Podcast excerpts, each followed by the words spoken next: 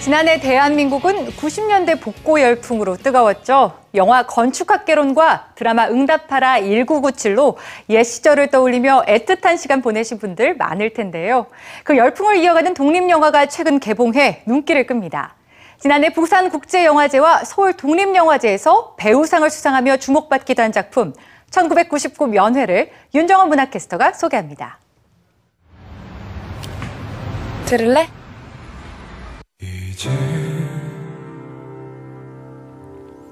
첫사랑의 아련한 추억을 그린 건축학 개론. 지난해 400만 관객을 돌파하며 화제를 모았습니다. 특히 90년대를 떠오르게 하는 소품과 의상은 그 시절의 향수를 불러일으키며 많은 이들을 추억에 잠기게 했는데요.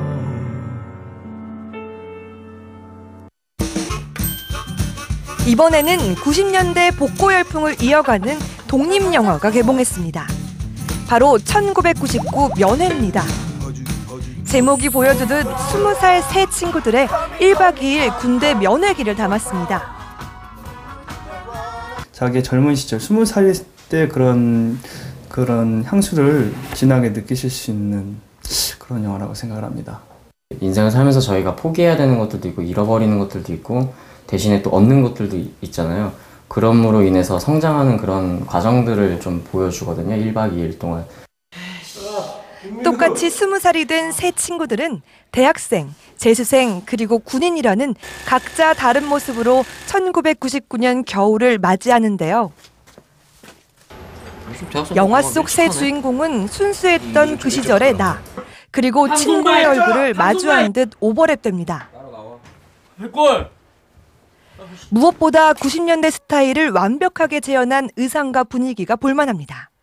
그 독립 영화 같은 경우는 되게 예산이 그렇게 넉넉치가 않아서 좀 저렴하게 해야 돼요. 그래서 저희가 그 되게 유명한 남성 남성 전문 헤어샵을 가가지고 이제 다 같이 90년대 머리를 만들었거든요. 그래서 만들고 나왔는데 서로 웃었어요. 되게 웃겨가지고 그랬던 게 좀 기억에 남아요.